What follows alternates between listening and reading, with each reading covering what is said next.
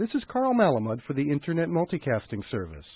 On Harper Audio today, we present actress Julie Harris reading from the works of Emily Dickinson, who died in 1886. Today's selections include nine short poems and two letters to her good friend Thomas W. Higginson.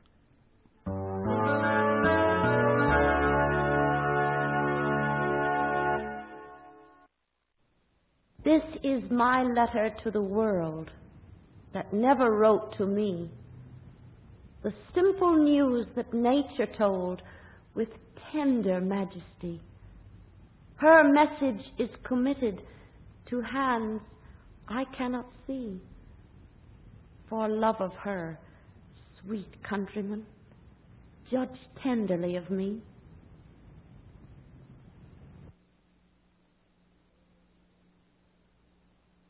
The soul selects her own society, then shuts the door to her divine majority, present no more.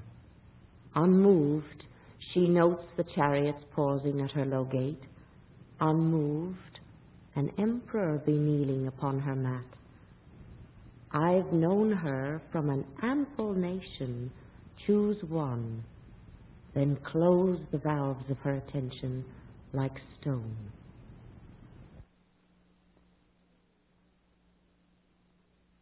Pain has an element of blank. It cannot recollect when it begun, or if there were a time when it was not. It has no future but itself. Its infinite contain its past, enlightened to perceive new periods of pain. Hope is the thing with feathers that perches on the soul and sings the tune without the words and never stops at all. And sweetest in the gale is heard, and sore must be the storm that could abash the little bird that kept so many warm. I've heard it in the chillest land and on the strangest sea. Yet never in extremity it asked a crumb of me.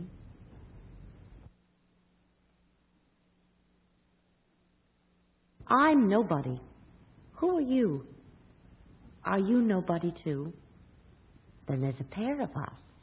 Don't tell. They banish us, you know. How dreary to be somebody. How public, like a frog, to tell your name the livelong June to an admiring bog.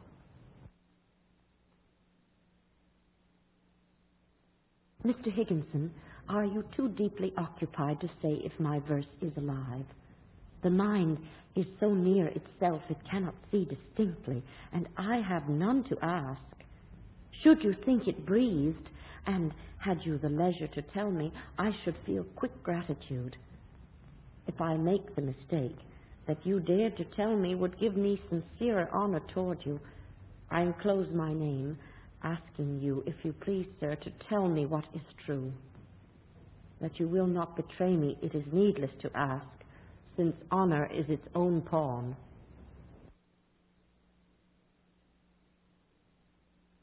I'll tell you how the sun rose, a ribbon at a time. The steeple swam in amethyst, the news like squirrels ran. The hills untied their bonnets, the bobolinks begun. Then I said softly to myself, that must have been the sun. But how he set, I know not. There seemed a purple stile that little yellow boys and girls were climbing all the while, till when they reached the other side, a dominie in grey put gently up the evening bars and led the flock away.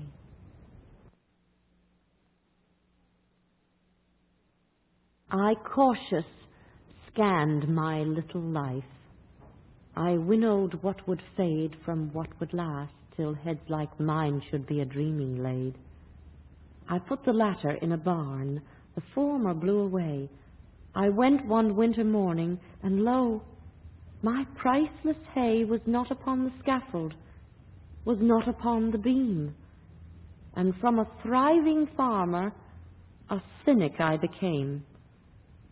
Whether a thief did it, whether it was the wind, whether deities guiltless, my business is to find. So I begin to ransack. How is it, hearts, with thee? Art thou within the little barn love provided thee? If you were coming in the fall, I'd brush the summer by with half a smile and half a spurn, as housewives do a fly. If I could see you in a year, I'd wind the months in balls and put them each in separate drawers until their time befalls.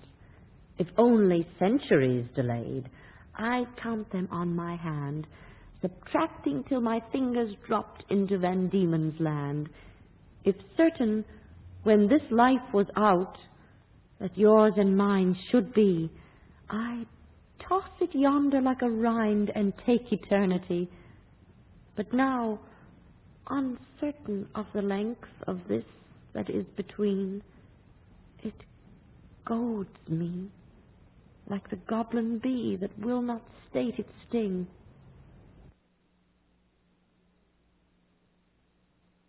My river runs to thee, blue sea. Wilt welcome me?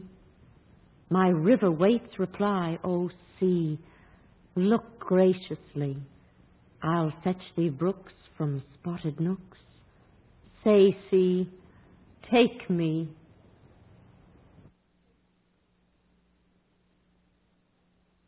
Mr. Higginson, your kindness claimed earlier gratitude, but I was ill and write today from my pillow.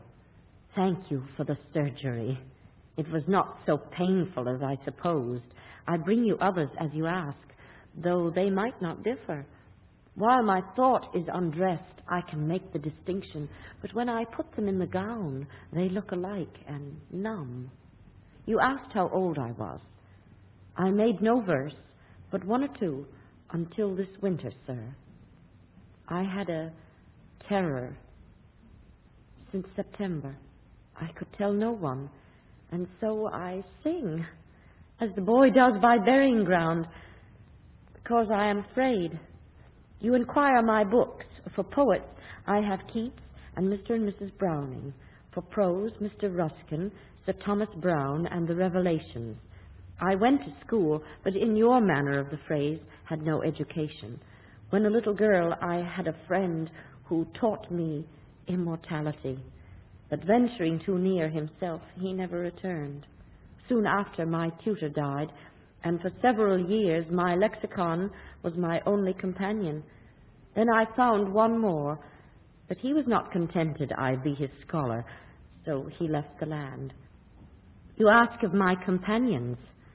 Hills, sir, and the sundown, and a dog large as myself that my father bought me, they are better than beings because they know but do not tell.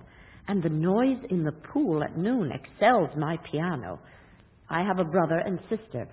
My mother does not care for thought, and father, too busy with his briefs to notice what we do, he buys me many books, but begs me not to read them because he fears they joggle the mind. They are religious, except me, and address an eclipse every morning whom they call their father but I fear my story fatigues you. I would like to learn. Could you tell me how to grow? Or is it unconveyed, like melody or witchcraft? You speak of Mr. Whitman. I never read his book, but was told that he was disgraceful. I read Miss Prescott's Circumstance, but it followed me in the dark, so I avoided her. Two editors of journals came to my father's house this winter and asked me for my mind. And when I asked them why, they said I was penurious and they would use it for the world. I could not weigh myself. Myself. My size felt small to me. I read your chapters in the Atlantic and experienced honor for you. I was sure you would not reject a confiding question. Is this, sir, what you asked me to tell you? Your friend, E. Dickinson. This has been Harper Audio. HarperCollins is the copyright owner of this recording and has consented to a limited distribution of Harper Audio as an 8 kHz computer sound file on Internet Town Hall. It is a violation of United States and international copyright laws to copy these recordings in any other way. Harper Audio is a trademark of HarperCollins Publishers, Inc. To order a copy of this tape or to request a catalog of all Harper Audio spoken word cassettes, please call 1 800 C Harper or 717 941 1214 or send mail to harper at town.hall.org. This has been a production of the Internet Multicasting Service. Support for Harper Audio is provided by HarperCollins and by Sun Microsystems and O'Reilly and Associates. Network connectivity for the Internet Multicasting Service is provided by UUNet Technologies and MFS DataNet.